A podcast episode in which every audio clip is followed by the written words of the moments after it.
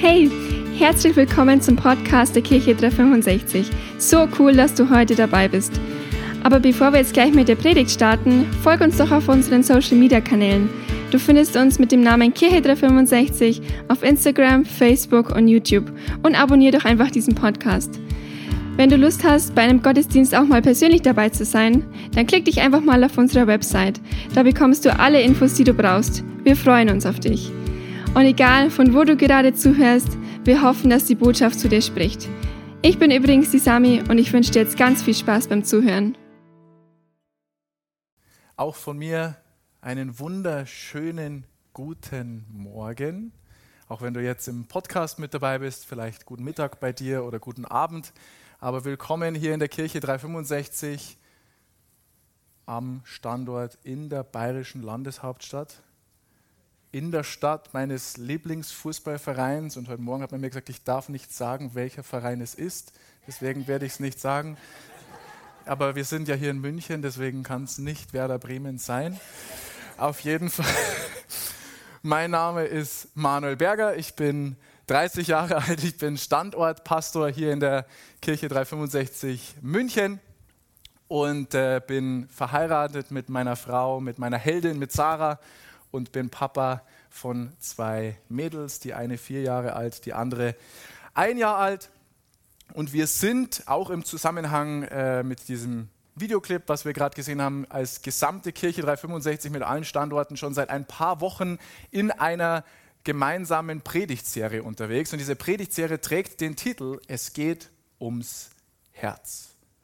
Es geht ums Herz. Und äh, wenn du mitschreibst, wenn du jemand bist, der sich gerne Notizen macht, mein Titel heute für diesen vierten Teil und auch gleichzeitig vorletzten Teil, das wäre jetzt eure Chance gewesen, für den vierten und vorletzten Teil, ja, ich hoffe, wenn das jetzt noch von Herzen kommt, dann wäre es gut, aber ähm, der Titel lautet oder ist eine Frage, bin ich großzügig? Fragezeichen. Das ist der Titel heute. Und vielleicht hast du das mitbekommen, wir haben letzte Woche, also praktisch im dritten Teil dieser Serie, über den sogenannten Geist des Mammon gesprochen. Da haben wir letzte Woche uns ein bisschen mit auseinandergesetzt ähm, und der Kern dieser Botschaft von letzter Woche, Woche war eigentlich so diese Frage, wem vertrauen wir eigentlich wirklich? Wem vertrauen wir eigentlich wirklich? Vertrauen wir auf unser Geld oder vertrauen wir auf Gott? Glauben wir, dass Geld unser Problem oder unsere Probleme löst oder glauben wir, dass Gott unser Problem löst? Oder haben wir vielleicht sogar irgendwie oder meinen wir, wir müssen das Geld beschützen, was Gott uns ja eigentlich nur anvertraut hat? Oder haben wir vielleicht sogar Angst oder Sorge, wenn wir was verlieren, wenn wir was hergeben? Oder haben wir erkannt, dass wir damit sogar Menschenleben im wahrsten Sinne des Wortes retten können? Oder könnt auch sagen, regiert Geld unsere Welt? Gibt ja diesen klassischen Spruch, Geld regiert die Welt. Regiert auch Geld unsere Welt? Oder regiert Gott unsere Welt? So mit dieser Thematik haben wir uns ein bisschen auseinandergesetzt. Und wenn du dich jetzt fragst, hey, das klingt irgendwie ganz spannend, wo kann ich die Predigt anhören? Du kannst dich einfach in unseren Podcast reinklicken, über die Website oder über alle möglichen Plattformen, wo es Podcasts gibt und dir den Teil von letzter Woche nachhören oder auch Teil 1, Teil 2, je nachdem, worauf du Bock hast oder was du verpasst haben solltest. Lade dich da einfach ein, das in aller Ruhe nachzuholen. Auf jeden Fall beschäftigen wir uns heute mit dieser Frage, bin ich, als Manuel bist du, sind wir großzügig? Und ich möchte mit euch gleich mal reinspringen in unsere Hauptbibelstelle für diesen vierten Teil heute. Und wir springen ins Johannesevangelium. Warum? Weil wir sind heute im vierten Teil der Serie. Johannesevangelium ist das vierte Buch im Neuen Testament. Das heißt, es passt perfekt. Viertes Buch, vierter Teil. Johannesevangelium Kapitel 12 ab Vers 1. Johannes 12 ab Vers 1, da heißt es folgendes. Sechs Tage vor dem Passafest kam Jesus wieder nach Bethanien, wo Lazarus wohnte, den er von den Toten auferweckt hatte. Dort wurde nun Jesus zu Ehren ein Festessen gegeben. Martha bediente und Lazarus war unter denen, die mit Jesus an dem Essen teilnahmen. Maria brachte einen halben Liter echtes, kostbares Nadenöl, salbte Jesus damit die Füße und trocknete sie dann mit ihrem Haar. Der Duft des Öls erfüllte das ganze Haus. Empört sagte Judas Iskariot, der Jünger, der Jesus später verriet, warum hat man dieses Öl nicht verkauft? Man hätte 300 Denare dafür bekommen und das Geld den Armen geben können. Er sagte das aber nicht etwa, weil ihm die Armen am Herzen lagen, sondern weil er ein Dieb war. Er verwaltete die gemeinsame Kasse und entwendete immer wieder etwas von dem, was hineingelegt wurde. Mal bis dahin. Und ich weiß nicht, wie es dir geht, wenn du das so hörst, aber wenn ich diese Verse lese, dann poppen in mir so zwei Fragen auf. Erste Frage, warum um alles in der Welt hat Maria so ein extravagantes, außergewöhnliches, großzügiges Opfer gegeben? Wir werden uns gleich auch anschauen, warum das so ein besonderes Opfer war, was sie da gemacht hat, weil das war es wirklich. Warum hat sie das gemacht? Und die zweite Frage, die mir im Zusammenhang mit diesem Text auffällt, ist die Frage, warum war Judas empört darüber? Warum hat sich Judas darüber aufgeregt? Hm. Und vielleicht ist uns das allen nicht, nicht so bewusst im ersten Moment, aber wenn man diese sechs Verse, nur diese sechs Verse alleine anschaut, dann sehen wir eigentlich oder dann haben wir hier so ein Paradebeispiel für zwei verschiedene Arten von Herzen. Oder ich könnte sagen, für zwei verschiedene Herzenstypen. Weil wir sehen in diesen sechs Versen auf der einen Seite ein großzügiges Herz und auf der anderen Seite aber auch gleichzeitig ein selbstsüchtiges Herz. Diese beiden Herzen sind hier irgendwie vertreten im, äh, in Person von Maria und in Person von Judas. Und wir haben auch im ersten Teil dieser Predigtserie schon herausgefunden, dass Selbstsucht etwas Böses ist in Gottes Augen und damit auch gleichzeitig von ihm als Sünde ähm, tituliert wird. Das heißt, ich könnte auch sagen, wir sehen eigentlich ein gutes und ein böses Herz. Ganz banal betrachtet. Und das Spannende ist, dass sowohl das gute als auch das böse Herz oder sowohl das großzügige als auch das selbstsüchtige Herz sind beide durch ein und dieselbe Aktion ans Licht gekommen oder, oder sichtbar geworden oder entlarvt worden. Beide Herzen sind irgendwie dadurch entlarvt worden durch Geben.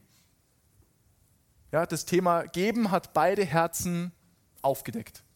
Das Gute und das Böse. Das Großzügige und das Selbstsüchtige. Und ich möchte mit euch heute mal so drei Punkte, drei Themen oder drei Dinge zum Thema Großzügigkeit mir anschauen. Der erste Punkt lautet, wenn du mitschreibst und äh, du bist wie ich so hier Punkt Nummer eins, Punkt Nummer zwei und Unterpunkt und A, B, C, D, E. Erstens, der Feind der Großzügigkeit. Das ist Punkt Nummer eins. Der Feind der Großzügigkeit.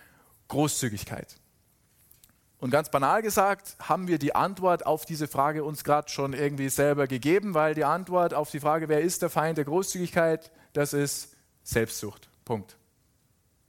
Punkt Nummer zwei, na. Aber das, das Coole ist für alle von uns, die totale Rechtschreibfanatiker sind, wir stellen fest, großzügig, das Wort großzügig fängt mit welchem Buchstaben an? Einem G. So wie Gott.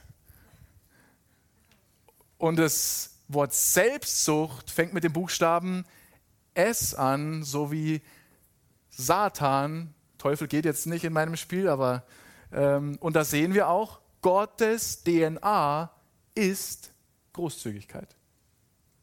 Gottes DNA ist Großzügigkeit, das ist sein Wesen, das ist wer er ist, das ist wie er ist. Ja, er kann gar nicht anders, er ist und er bleibt für alle Zeit der allergrößte Geber. Denn so sehr hat Gott die Welt, die Menschen, dich geliebt, dass er seinen einzigen Sohn gab, damit alle, die an ihn glauben, nicht verloren gehen, sondern das ewige Leben haben. Gott ist der allergrößte Geber. Seine DNA ist Großzügigkeit. Problem oder Fakt ist nur, auf der anderen Seite sind du und ich, sind wir als selbstsüchtige Menschen hier in diese Welt hineingeboren worden.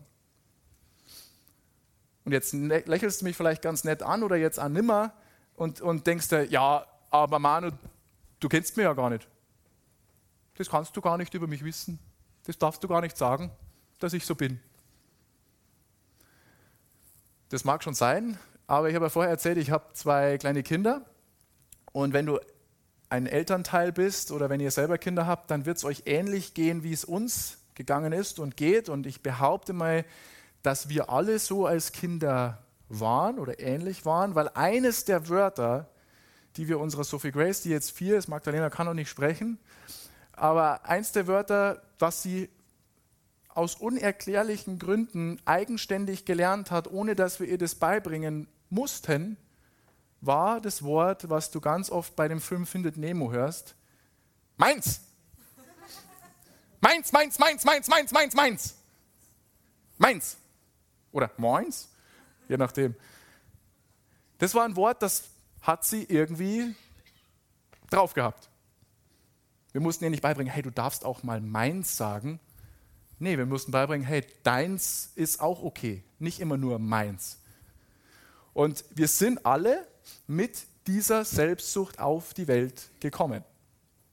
Und wir schleppen dieses Thema oder diese Selbstsucht, die unserem Herzen entspringt, so lange mit uns rum, unsere ganze Kindheit, unser ganzes Leben. Wir schleppen das bis zu dem Punkt mit uns rum. Oder das ist so lange Teil unseres Wesens, Teil unserer DNA, Teil unserer Identität, bis wir an den Punkt kommen, wo wir die Entscheidung treffen und sagen, Jesus Christus sei du der Herr und Erlöser meines Lebens bis zu dem Moment, wo wir Jesus Christus in unser Leben einladen, weil erst durch diese oder erst mit dieser Entscheidung sagt uns die Bibel, dass wir dann eine neue Kreatur werden, eine neue Schöpfung. Und zwar nicht äußerlich, ja, die Hafer verändert sich nicht, ich werde leider auch nicht muskulöser oder durchtrainierter. Ähm, und ernähre mich deswegen auch nicht automatisch gesünder, aber was passiert ist, unser innerer Mensch, unser Geist wird komplett neu mit dieser Entscheidung geschaffen. Er wird nicht ein bisschen verändert, er wird nicht nur abgegradet, er wird komplett neu geschaffen. Und zwar nach dem Ebenbild, nach der DNA, dem Wesen Gottes. Das heißt, wir wären selbstsüchtig geboren, aber großzügig wiedergeboren, wenn wir das so im, im Kontext der Bibel anschauen wollen. Nur müssen wir halt manchmal in dem Bereich unsere Gedanken erneuern. Amen. Weil ich bin mir ziemlich sicher, wenn ich jetzt jeden einzelnen von euch fragen würde, ich glaube eigentlich, wir alle wollen großzügig sein. Ich glaube, wir alle möchten das gerne, nur manchmal befinden wir uns in Umständen oder in Situationen, wo wir nicht so genau wissen, wie wir das machen sollen, wie, wie das gehen soll, wie das funktionieren kann. Auf jeden Fall, wir haben das vorher gelesen, ähm, der Judas, er macht in Vers 5 diese Aussage, warum hat man dieses Öl nicht verkauft? Warum? Man hätte 300 Denare dafür bekommen und das Geld den Armen geben können. Und als ich mich so in der Vorbereitung gerade mit diesem Vers irgendwie beschäftigt hat, ich glaube, wir müssen alle aufpassen, dass wir uns in manchen Situationen in unserem Leben nicht so wie Judas verhalten weil ich glaube, wir alle sind nicht gefeilt vor, vor Gedanken oder vielleicht haben wir das auch manchmal schon irgendwie so, so gesagt, dass wir in einer Situation waren oder wir haben mit Leuten zu tun gehabt äh, und vor allem, wenn wir mit Leuten zu tun haben oder hatten, die reicher sind als wir, denen es besser geht als uns, zumindest vom optischen, hatte ich schon Gedanken oder habe ich das auch schon mal gesagt, sowas wie zum Beispiel, also ganz ehrlich, mit dem Auto, als Christ in der Stadt, hätte man sich auch eine günstigere Karre zulegen können. Man hätte mit dem Geld irgendwie was Sinnvolles anfangen können, statt mit dem Auto in der Innenstadt zu fahren. Wann willst du dieses Auto ausfahren? Zum Beispiel. Oder, ich gebe uns ein anderes Beispiel, das Haus mit dem Grundstück für zwei Leid. Das ist ja lächerlich die sollen doch das Haus verkaufen oder die sollen wenigstens noch irgendwie ein paar Geflüchtete aufnehmen. Aber das Haus bei der Fläche für zwei Leute, das ist, das ist einfach nur dekadent, ist das. Und dann sagen die noch, oh ja, ich bin Christ, ja, super. Siege ja. Die, andere Leute da in München, die pennen auf der Straße und die liegen zu zweit in 310 Quadratmeter. Einfach nur ein fiktives Beispiel. Aber was ich damit sagen will, ist, ich glaube, wir müssen echt aufpassen, dass wir nicht, wenn jemand dieses oder jenes Auto fährt oder die, diese oder jene Wohnsituation hat oder zum 17. Mal in dem Jahr in Urlaub fährt, dass wir nicht nur weil jemand vielleicht vermögend ist oder weil es jemandem finanziell einfach gut geht, dass wir nicht glauben, okay, die Person kann auf jeden Fall nicht ihren Zehnten bringen oder die kann auf gar keinen Fall großzügig sein, weil sonst könnte sie nicht so viel Geld haben. Weil das ist das, was uns unsere Gesellschaft vermittelt. Leute, die viel Geld haben, die reich sind, die müssen irgendwie nicht ganz korrekt arbeiten, weil sonst können sie gar nicht so reich sein. Und das stimmt in vielen Fällen, aber bei Gott stimmt das nicht. Und wir wissen nicht, was die Leute wirklich tun im verborgenen Kämmerlein. Das wissen wir nicht. Und wir dürfen uns nicht nur von den Äußerlichkeiten verleiten lassen zu gewissen Gedanken oder gewissen Worten. Vielleicht war das auch nur für mich, vielleicht war es für dich, vielleicht war es für jemanden im Podcast, aber ich glaube, ihr könnt verstehen, dass wir manchmal einfach dazu zu tendieren, viel zu schnell mit dem Finger auf jemand anderen zu zeigen, statt uns mal selber unter die Lupe zu nehmen und uns selber mal irgendwie zu hinterfragen, wie schaut es denn bei mir eigentlich aus? Weil es ist immer leichter, den Schuldigen bei jemand anderen zu finden. Ja, der, der Schuldige ist immer jemand anders, weil es tut weh, wenn ich mich selber anschaue. Und Jesus Christus, wir wissen das, der war immer mega charmant auch. Der drückt das im, im Matthäus-Evangelium Kapitel 7, Vers 3 bis 5, wie gewohnt, äh, klassisch, charmant, liebevoll aus. Und liebevoll war es wirklich. Aber da sagt er, wie kommt es, dass du den Splitter im Auge deines Bruders siehst, aber den Balken in deinem eigenen Auge nicht bemerkst? Wie kannst du zu deinem Bruder sagen, halt still, ich will dir den Splitter aus dem Auge ziehen und dabei sitzt ein Balken vor deinem eigenen Auge? Zieh zuerst den Balken aus deinem eigenen Auge, dann wirst du klar sehen und kannst den Splitter aus dem Auge deines Bruders ziehen. Danke, Jesus. Jetzt haben wir uns wieder alle beruhigt.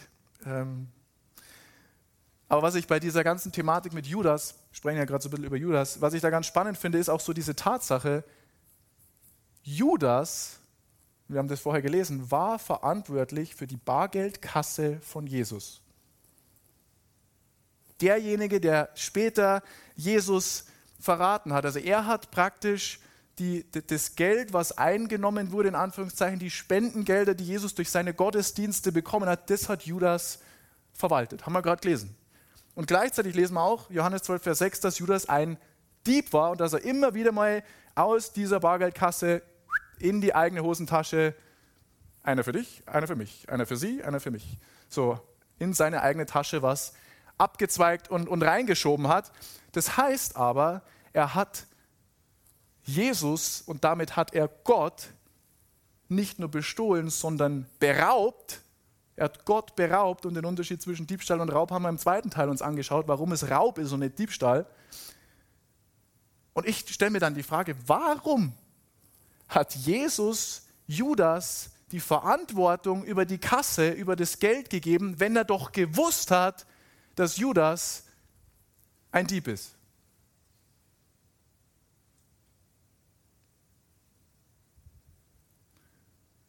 Und die Antwort ist, Jesus hat das nicht gemacht, damit Judas derjenige ist, der es dann verbockt, sondern Jesus hat das gemacht, um Judas eine Chance zu geben, diesen Test in seinem Herzen zu bestehen. Ja, wir müssen verstehen, Gott und, und manchmal glauben wir das, aber Gott ist nicht derjenige, der Menschen in Versuchung führt. Gott will nicht, dass wir scheitern, dass wir verlieren, dass wir, dass wir es irgendwie verbocken. Ja, das macht der Teufel. Da ist die, ist die Bibel ganz klar. Gott ist es, der uns immer wieder Chancen gibt. Aber was Gott sehr wohl macht, ist, er testet unser Herz in den unterschiedlichsten Bereichen unseres Lebens. Weil bei Gott zählt nicht primär das, was wir nach außen hin tun, auch wenn wir manchmal so tun, als wäre das so. Aber Gott schaut zuerst auf unser Herz. Weil wir können auch gute Dinge tun mit der falschen Motivation. Und Gott weiß das dann. Aber Gott testet unser Herz in den unterschiedlichsten Bereichen und auch eben im Bereich unserer Finanzen. Es geht Gott immer um unser Herz. Und Judas hat also praktisch Geld vom Bankkonto oder aus der Bargeldkasse von, von Jesus entwendet, um es mal sehr fromm auf, auf Neudeutsch zu sagen. Und ich weiß, die Frage ist rhetorisch, aber würden wir das auch so machen, wenn wir die Chance dazu hätten? Ich glaube nicht. Hoffe ich zumindest. Ja, das, ich glaube nicht, dass jemand von uns irgendwie jetzt hinter äh, beim Ausgang zu der schwarzen Spendenbox gehen würde und statt was reinzuschmeißen, nicht nur Wechselgeld nimmt, sondern einfach die ganze Box mitnimmt oder Inhalt sich raus äh, tut und sagt, ah, den hätte ich schon immer brauchen können, einen 50er oder was auch immer. Ich, ich glaube nicht, dass wir das machen würden. Keiner von uns. Wir würden alle sagen, na, natürlich nicht. Natürlich nicht. Ja, auf gar keinen Fall. Und das glaube ich uns auch. Aber kann es sein, dass wir vielleicht manchmal Geld in unserem Geldbeutel oder in unserem Bankkonto haben, was eigentlich in die Spendenbox gehört? Und wenn dem so ist, ist das nicht eigentlich dasselbe? Ich merke schon, manche machen das so wie ich früher in der Schule wenn ich eine Frage nicht wusste, habe ich immer so getan, als würde ich was aus meiner Tasche holen oder so nach unten geguckt, dass ich bloß nicht aufgerufen werde. Es ist alles gut. Aber es ist auch eine Frage, mit der ich mich beschäftigt habe. So, ja? Ich stelle die Fragen nicht aus Jux und Tollerei, sondern weil es mich auch beschäftigt. Kann es sein, dass, dass ich, dass wir vielleicht manchmal Geld in unserem Geldbeutel oder in unserem Bankkonto haben, was eigentlich Gott sagt, hey, schmeiß es da rein und ich mach's nicht? Ist das dann nicht das Gleiche, wie wenn ich was einfach rausnehme, was schon drin ist? Aber der Feind von Großzügigkeit ist Selbstsucht. Okay? Punkt Nummer zwei. Zweitens, einfach überschrieben, außergewöhnliche Großzügigkeit heißt dieser Punkt. Außergewöhnliche Großzügigkeit. Und warum ich dieses Wort außergewöhnlich ganz bewusst irgendwie ausgesucht habe oder genommen habe, liegt ganz einfach daran, weil wir einen außergewöhnlich großzügigen Gott haben. Ja, er gab einen Teil von sich selber, er gab Jesus, seinen Sohn, sein, sein eigen äh, Fleisch und Blut sozusagen. Und wenn man ein bisschen genauer ja, das ganze Thema anschaut mit Großzügigkeit auch in der Bibel, dann stellt man fest, die ganze Bibel ist voll von Beispielen auch über außergewöhnliche Großzügigkeit. Ja, ich könnte jetzt viele Beispiele und sagen, ein Beispiel ist, ist König David.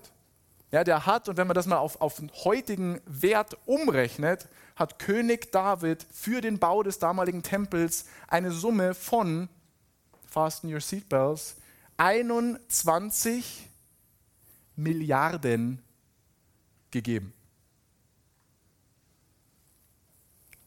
Würde ich außergewöhnlich großzügig bezeichnen, dieses Opfer. Ähm, oder wir sehen auch im Neuen Testament zum Beispiel einen Bericht, wo, wo Jesus sagt, hey, das war außergewöhnlich großzügig, wo wir vielleicht drüber lesen würden und sagen, war es auf gar keinen Fall. Und zwar ist es das Beispiel in Lukas Kapitel 21, da gibt eine arme Witwe zwei Euro. Und Jesus sagt, das ist ein außergewöhnlich großzügiges Opfer, wo wir auch sehen, es geht Gott nicht um den Betrag. Gott schaut auf unser Herz. Und er hat gewusst, diese arme Frau, die gibt gerade im Vertrauen auf meine Versorgung das letzte bisschen, was sie hat. Und die anderen, die daneben stehen und die kippen ganz äh, präsentativ ihre tausenden Euros da in diesen Opferkorb, die sind so, denen tut das gar nicht weh und die haben auch kein Vertrauen zu mir, da geht es nur um Selbstpräsentation. Gott schaut nicht auf den Betrag in erster Linie, er schaut auf unser Herz, er schaut auf das, was dahinter steckt. Was ist die Motivation? Warum geben wir? Warum gibst du? Warum gebe ich? Was ist, was ist unsere Herzensmotivation? Und wir lesen im Johannes Kapitel 12, wir haben das äh, schon angeschaut, eben, dass Maria Jesus die Füße salbt mit einem Salböl und dass dieses Salböl einen Wert hat von 300 Denare. Und 300 Denare steht für ein komplettes Jahresgehalt. Das heißt, dieses Öl, was sie benutzt hat, war so wertvoll wie ein komplettes, nicht Monats, Jahresgehalt. Ich weiß nicht, woher sie es hat. Frag mich nicht, steht nicht drin, aber ich weiß nur, sie hatte ein Öl, was ein Jahresgehalt wert war. Und es spielt jetzt auch gar nicht die Rolle, ja, wie viel war denn damals ein Jahresgehalt, sondern ich will mal die Frage so in die Runde stellen. Wenn wir uns vorstellen würden, ja, wir haben jetzt mein Herz für sein Haus und wir würden ein Opfer geben im Wert unseres Jahresgehalts, ganz egal, was du aktuell verdienst, würdest du, würde ich dann sagen, dass das ein außergewöhnlich großzügiges Opfer ist? Ja, ich würde es auch sagen. ich glaube, jeder von uns würde sagen, also wenn ich ein Jahresgehalt gebe, das ist schon nicht eine Kleinigkeit für mich. Das ist schon irgendwie außergewöhnlich. Und wenn wir uns jetzt aber vorstellen, Maria hat dieses Opfer nicht nur irgendwie gesagt, hier Jesus, ich habe hier ein Öl für dich, ähm, viel Spaß damit, sondern sie hat diese Flasche ähm, sozusagen zerbrochen, hat, hat ihm die Füße damit ein, eingesalbt, hat es zu seinen Füßen gegeben, dieses, dieses Opfer, dieses Öl, dann würden wir als gute deutsche Bürger vielleicht nicht mehr nur das Wort außergewöhnlich benutzen, sondern wir würden vielleicht auch sagen, das ist aber ganz schön übertrieben. Das ist aber übertrieben. Und ich zumindest, vielleicht ist dir anders, aber ich empfinde das Wort übertrieben hat in unserem deutschen Sprachgebrauch so ein bisschen einen negativen Touch. Ich empfinde es jetzt nicht als ein positives Wort, ich empfinde es immer so ein bisschen, okay, du bist übers Ziel hinausgeschossen. So, bis dahin war es gut und jetzt ist es eigentlich como rundo. Piano. Ruhig, ruhig brauner. Aber wenn, wenn wir in Situationen sind, wo uns manchmal unsere Gedanken, wo uns Außenstehende oder wo uns eben auch dieser Geist des Mammon, wo wir letzte Woche drüber gesprochen haben, so, so Sachen einflüstern wie, hey, das ist übertrieben, das ist verschwenderisch, das ist dumm, das ist nicht weise, das ist vielleicht sogar gefährlich, ähm, diese und jene Summe zu geben. Ja, denk mal dran, hey, du hast noch Familie, du hast noch diese Verpflichtung, du hast noch diese Verpflichtung. Ähm, das, das, dann kommt noch, ja, genau, hier Nebenkostenabrechnung kommt an, du weißt noch gar nicht, was da drauf steht. Weihnachten ist Ano, du kannst, du darfst gar nicht dran denken, auch nur so eine Summe zu geben. Das kannst du nicht machen. Da, wo da, wo wir solche Gedanken, solche Stimmen in unserem Inneren haben, möchte ich uns ermutigen, uns wieder an den Anfang dieser Predigt zurückzuerinnern.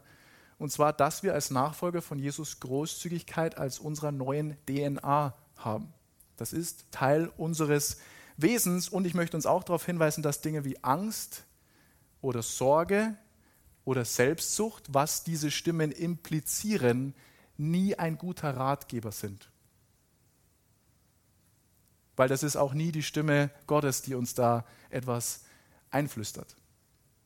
Weil das sind alles Dinge, die sind Feinde von Großzügigkeit. Amen.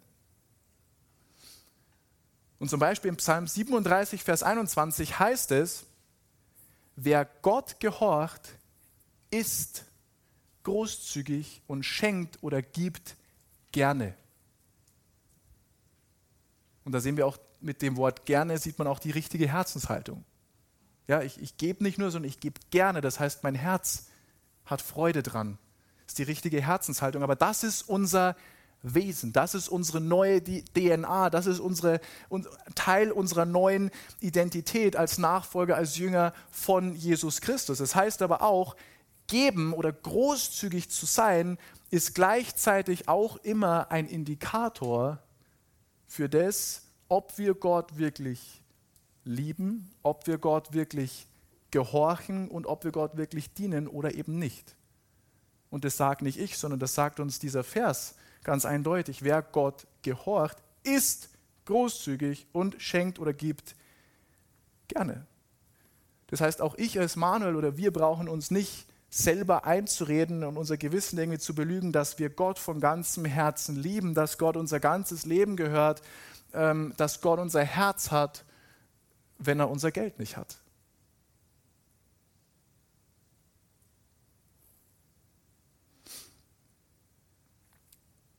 Und ich weiß nicht, ob uns das so bewusst ist, aber es gibt eigentlich, wenn wir von diesem ganzen Thema Großzügigkeit oder Geben, ganz egal in welchem Bereich, ähm, nicht nur im finanziellen Bereich, aber es gibt so drei verschiedene Stufen oder, oder Level in diesem Zusammenhang mit dem Geben oder drei Wachstumsschritte, die wir da, da machen können. Und das ist erstens, fängt man bei Stufe 1 an. Und das erste ist, den Zehnten zu geben. Wobei wir den jetzt nicht geben, sondern bringen, haben wir auch gelernt. Aber Stufe Nummer 1, die Basis ist einfach mal den Zehnten. Das ist Nummer 1. Oder 2.1, 2a, je nachdem, wie du es aufschreibst bei dir. Wachstumsschritt Nummer 2 wäre, etwas zu spenden oder ein Opfer zu geben über den Zehnten hinaus. Ein Euro, zwei Euro, fünf Euro, zehn Euro, was auch immer.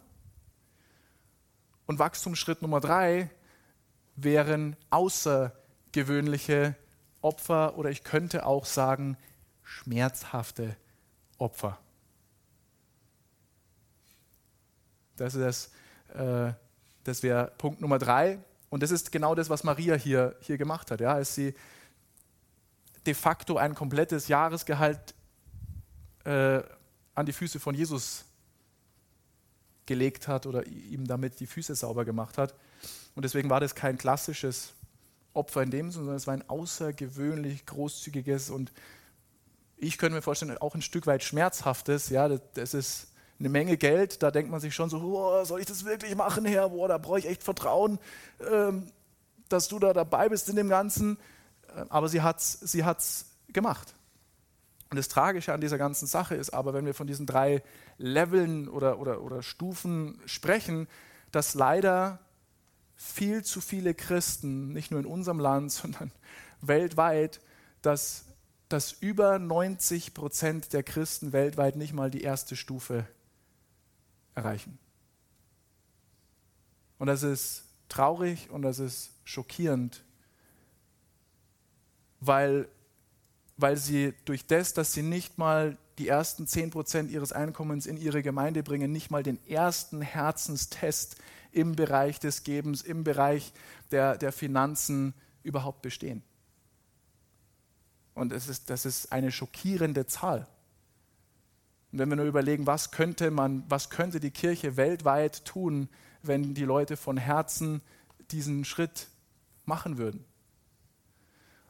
Und das Coole ist aber auch, dass diejenigen, die zu diesen 10% ungefähr gehören, die diesen Schritt machen und sagen, hey Gott, ich vertraue dir, dass mein Einkommen gesegnet ist, wenn ich dir den Zehnten bringe, wenn ich die ersten zehn Prozent meines Einkommens in, dein, in deine äh, Gemeinde oder da, wo ich halt zu Hause bin, äh, dass ich sie da dir zurückbringe, dann glaube ich, dass ich mit 90 Prozent von dir gesegneten Finanzen mehr erreichen kann als mit 100 nicht von dir gesegneten Finanzen. Da haben wir auch im zweiten Teil drüber gesprochen. Aber dass die Leute, die das machen, die bleiben eben nicht nur auf Level 1 stehen, sie entwickeln sich zu Level 2 und Level 3 weiter. Die geben dann auch über den Zehnten hinaus und die geben dann auch immer wieder mal außergewöhnlich großzügige Opfer oder, oder Spenden. Warum? Weil sie durch das Bringen vom Zehnten befreit sind vom Fluch des Mammon. Auch das haben wir schon gehört. Und weil Gott dann in der Lage ist, den, die Schleusen des Himmels über ihnen zu öffnen und ihnen immer mehr zu geben. Und du kannst, und in dem Moment, wo du denkst, haha, jetzt habe ich, äh, hab ich echt viel gegeben, Gott, dann kommt Gott wieder daher und dann bist du wieder gesegnet und dann kannst du wieder weitergeben und so geht dieses Spielchen immer, immer weiter und es macht sogar Spaß irgendwann. Das war jetzt schön, dass irgendjemand mir dazu gestimmt hat an dem Punkt. Und das bringt mich aber auch zu meinem dritten Punkt und der dritte Punkt heißt die Belohnung von Großzügigkeit. Und diese Story aus Johannes Kapitel 12 um die es heute so die ganze Zeit geht, die findet man in der Bibel auch noch an zwei anderen Stellen. Die findet man auch im Matthäusevangelium und auch im Markus-Evangelium. Und ich sage das deshalb, weil ich mit euch jetzt einen kurzen Vers aus dem Markus-Evangelium lesen möchte, weil das sagt Jesus nämlich über die Maria, die ja dieses außergewöhnlich großzügige Opfer ihm gebracht hat. Das sagt er, äh, Markus 14, Vers 9. Ich sage euch, überall in der Welt, wo man das Evangelium verkünden wird, wird man sich auch an sie erinnern und von dem reden, was sie getan hat. Heute immer noch. Wir reden heute auch über sie, über die Maria. Das heißt, das war oder das ist immer noch Marias Belohnung für ihr außergewöhnliches Opfer, für ihre Großzügigkeit. Und das, obwohl sie gar nicht zu Jesus gekommen ist, um von ihm belohnt zu werden, sondern sie ist einfach zu Jesus gekommen, um ihm etwas zu geben. Sie hat sich nicht gedacht, haha, ich mache das jetzt, dann kriege ich was. Nee, sie hat einfach gegeben, um zu geben mit der richtigen Herzenshaltung.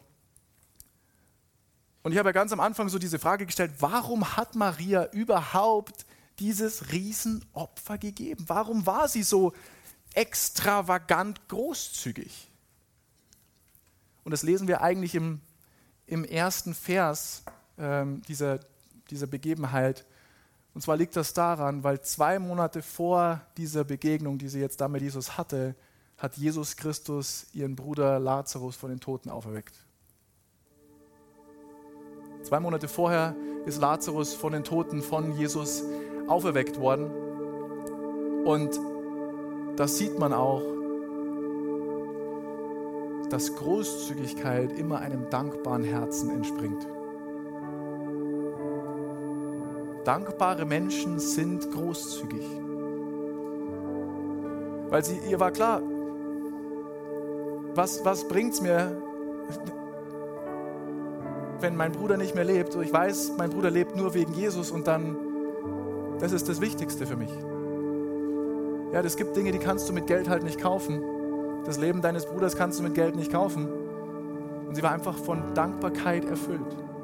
Dankbare Menschen sind großzügig. Und ich möchte es nur noch mal für uns auch klarstellen, wenn ich großzügig bin, dann bedeutet das, dass ich nichts für das, was ich gebe, zurückerwarte. Das ist Großzügigkeit. Ich kann nämlich auch selbstsüchtig geben, aber das bedeutet dann, ich gebe dir was, aber ich erwarte oder ich erhoffe oder ich erwünsche mir eine Gegenleistung. So, ich kann dich jetzt schon zum Essen einladen in meiner Großzügigkeit, aber dann erwarte ich auch, wenn ich dann zufällig dir begegne und sage, boah, ich habe echt Hunger, aber ich habe irgendwie nichts zu essen dabei, dass du verstehst, was ich sagen will und dass du mich dann zum Essen einlädst, weil ich habe dich letztes Mal zum Essen eingeladen. Und ich habe vielleicht ein günstiges Essen für dich investiert, aber ich weiß, du hast mehr Geld als ich. Deswegen erwarte ich dann auch, ein besseres Essen von dir. Und das werde ich dir nicht sagen, aber ich werde dich ganz großzügig einladen in der Hoffnung, dass ich davon profitiere. Das ist selbstsüchtiges Geben. Großzügiges Geben ist einfach, hey, ich mag dich, ich liebe dich, ich habe den Impuls, dass ich dir das geben soll, deswegen gebe ich dir das. Lass dich segnen, fertig. Ich erwarte dafür nichts. Gott ist mein Versorger.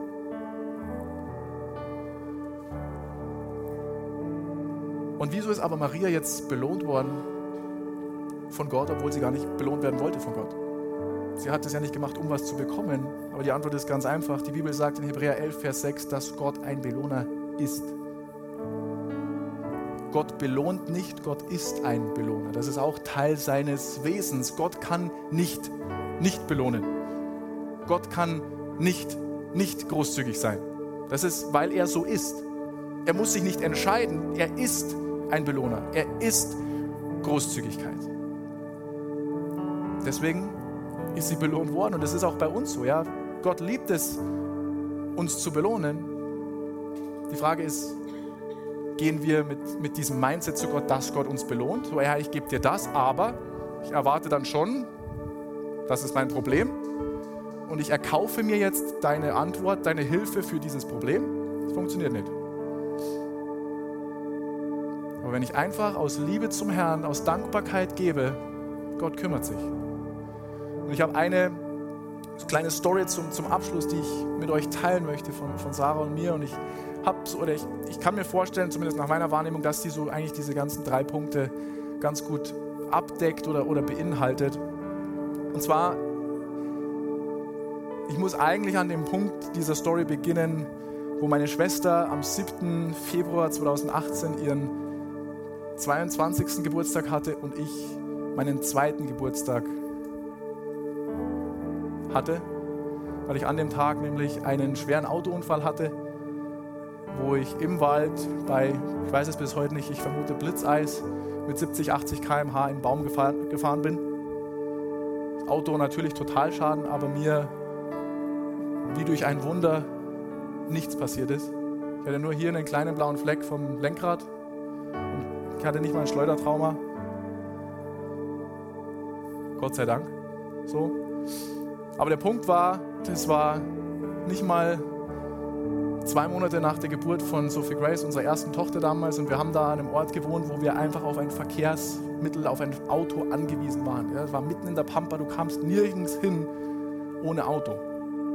Und wir waren aber auch als Familie an dem Punkt, wo wir finanziell wirklich es war wirklich eng und ich hatte jetzt nicht, ah ja gut, dann nehme ich halt das Ersparte äh, oder nehme dieses oder jenes Erbe und äh, zahle jetzt halt einfach dafür ein Auto. Wir haben ein Auto gebraucht. So ein Auto hatte total Schaden, ich Gott sei Dank nicht. Aber wir haben dann gesagt, wir werden keine Menschen sagen, dass wir Geld brauchen. Wir werden niemanden um Geld bitten, weil wir wollen niemanden manipulieren. Wir werden diese ganzen Sorgen und Ängste, die wir jetzt gerade haben, wie es jetzt weitergehen soll, Gott abgeben und er muss sich darum kümmern. Und dann kam jemand auf uns zu und hat gesagt, hey, ich möchte euch ganz 10.000 Euro geben, dass ihr euch ein neues Auto kaufen könnt. Boah, krass, Gott, Hammer, ohne dass wir was gesagt haben. Crazy. Und die Person hat auch gesagt, hey, ihr könnt mir das einfach zurückgeben, wenn es dann bei euch irgendwann wieder geht. So toll, kein Kredit, voll großzügig. Aber für mich, in meinem Mindset, waren das einfach Schulden. So, ich wollte das so schnell wie möglich wieder loswerden. Ich wollte der Person ihr Geld so schnell wie möglich wieder zurückgeben. Wir haben ein Auto gekauft, das haben wir immer noch, unseren Turan. Aber wir haben dann begonnen und wir hatten nicht viele Möglichkeiten, haben dann irgendwie geguckt, okay, wir zwicken jetzt irgendwo 100 Euro jeden Monat raus und fangen einfach an, das wieder zurückzuzahlen. So irgendwie als, auch als Geste, als Signal, wir wollen das. Ja, wir wollen einfach schuldenfrei sein. Ähm, dann essen wir halt weniger oder wie auch immer. Ja, das haben wir dann irgendwie hinbekommen. Und mehr war nicht drin damals, aber es war ein Anfang. Und die Zeit vergeht und die Zeit vergeht und die Zeit vergeht und dann kommt der 30. Juni 2019, der Tag, an dem Sarah ihr erstes offizielles Gehalt bekommen Mehr Geld zur Verfügung, Hammer, was eine Erleichterung. Sie hat sich gefreut, ich habe mich gefreut. Und dann haben wir beide gemerkt, Gott möchte, dass wir das komplette erste Gehalt als Opfer geben. Nicht 10 Prozent, das machen wir sowieso. Das haben wir auch die ganze Zeit dazwischen gemacht, ja. Immer unseren Zehnten gebracht, immer. Obwohl die Versuchung manchmal da war, es nicht zu tun, wir haben es immer gemacht. Und dann sagt Gott, ich möchte das ganze erste Gehalt. Das erste ist meins. Sie hat wegen mir diesen Job. Das erste gibt es mir komplett. Vertrau mir. Und das war für uns ein außergewöhnlich großzügiges Opfer. So, weil Sarah hat auch schon gedacht, so, boah, mit dem ersten Gehalt, da würde ich irgendwie was ganz Besonderes machen. Ja, und jetzt haben wir es halt ganz besonders eingesetzt. Auf die Art und Weise, weil wir diesen, diesen Impuls hatten. Und das war, wie gesagt, für uns außergewöhnlich, weil wir hätten natürlich auf der einen Seite das irgendwie investieren können, wir hätten aber auch einen größeren Teil unserer Schulden zumindest zurückzahlen können, was uns ja auch beiden wichtig war. Aber wir haben das gemacht. So, wir haben das gemacht, wir haben das erste Gehalt komplett gespendet in die Kirche, Gott komplett gegeben, gesagt, mach damit, was du willst. Auch weil ich dankbar war und bin, dass ich noch lebe. Auch aus diesem dankbaren Herzen. Ja, es hätte auch sein können, dass ich nicht mehr da bin und das Auto noch fährt. Gott sei Dank war es andersrum. Und dann ist erst einmal nichts passiert. Erstmal ist gar nicht. Ja, die Zeit ist auch da, ganz normal weitergelaufen, Monat für Monat. Und was Sarah und ich gemacht haben, wir haben in der Zeit wirklich im Glauben, sind wir dafür eingestanden, dass wir schuldenfrei sind, dass Gott seine Kraft einsetzt, dass wir schnell wieder schuldenfrei sind. Wir haben dafür geglaubt, wirklich, dass Gott unser Versorger ist, dass er sich für uns einsetzt und haben auch über unseren Zehnten hinaus noch, noch Opfer gegeben. Ja, immer was du halt als Impuls irgendwie hat, hattest, um einfach immer weiter zu säen, damit du ernten kannst. Und haben einfach im Glauben daran festgehalten. Und dann meldet sich am 27.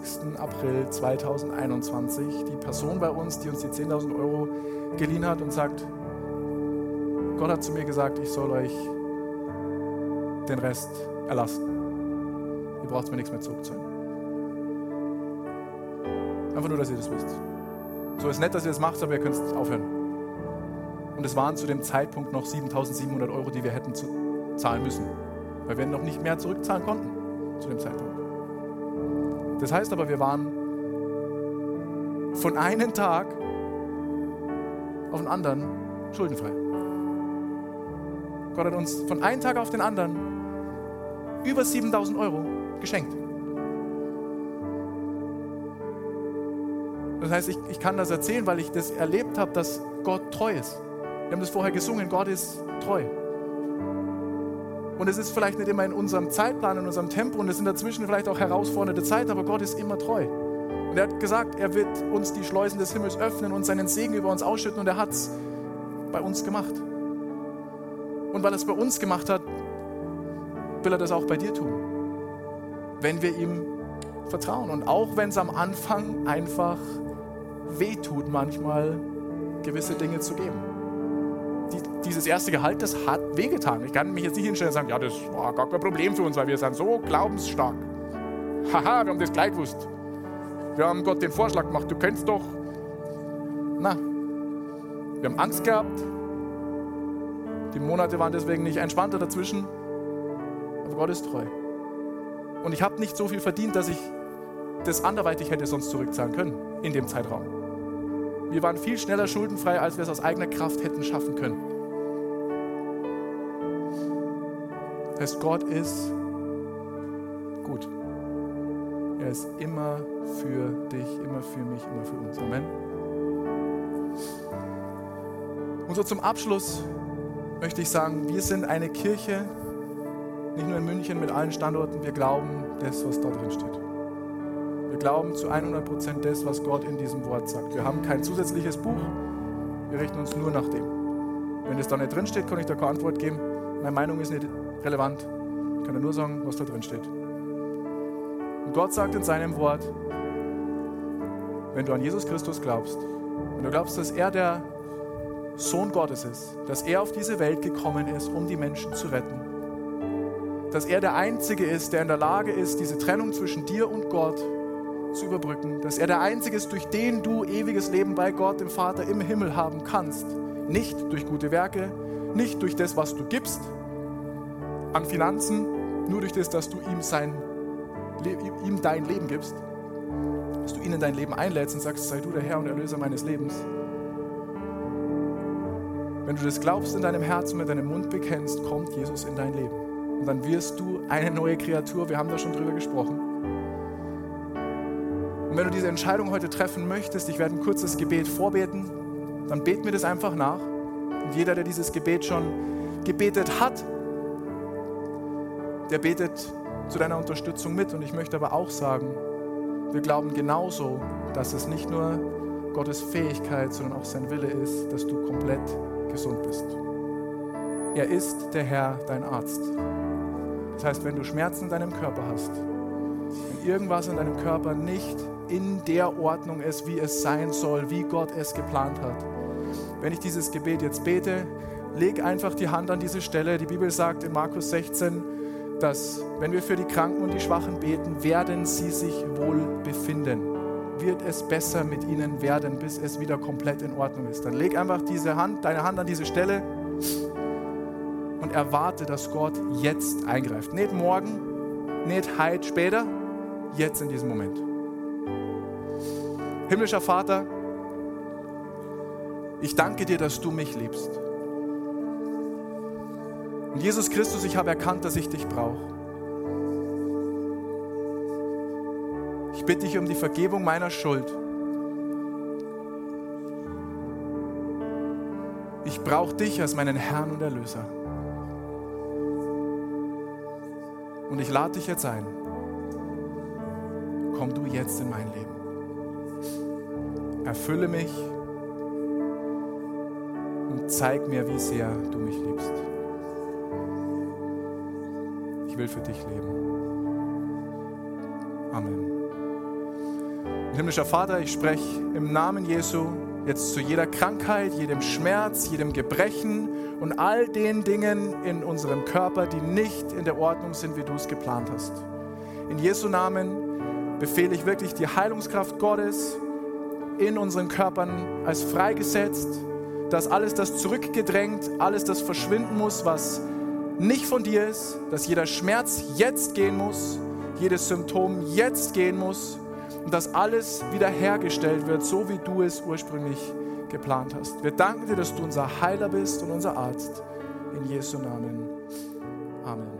Amen. Ich finde die Predigten von unserem Podcast einfach immer so cool. Ich bin mir sicher, dass auch du von dieser Botschaft viel mitnehmen kannst. Wir freuen uns immer von dir zu hören, egal ob du irgendwelche Fragen hast oder einfach was Cooles mit Gott erlebt hast. Schreib uns doch einfach eine E-Mail an office.kirche-365.de. Oder wenn du sagst, hey, ich möchte die Kirche gern auch finanziell unterstützen, klick dich auf unsere Website, da findest du alle Details, die du brauchst. Vielen Dank auch dafür. Und jetzt zum Schluss noch ein Reminder, Gott ist immer für dich. Bis zum nächsten Mal.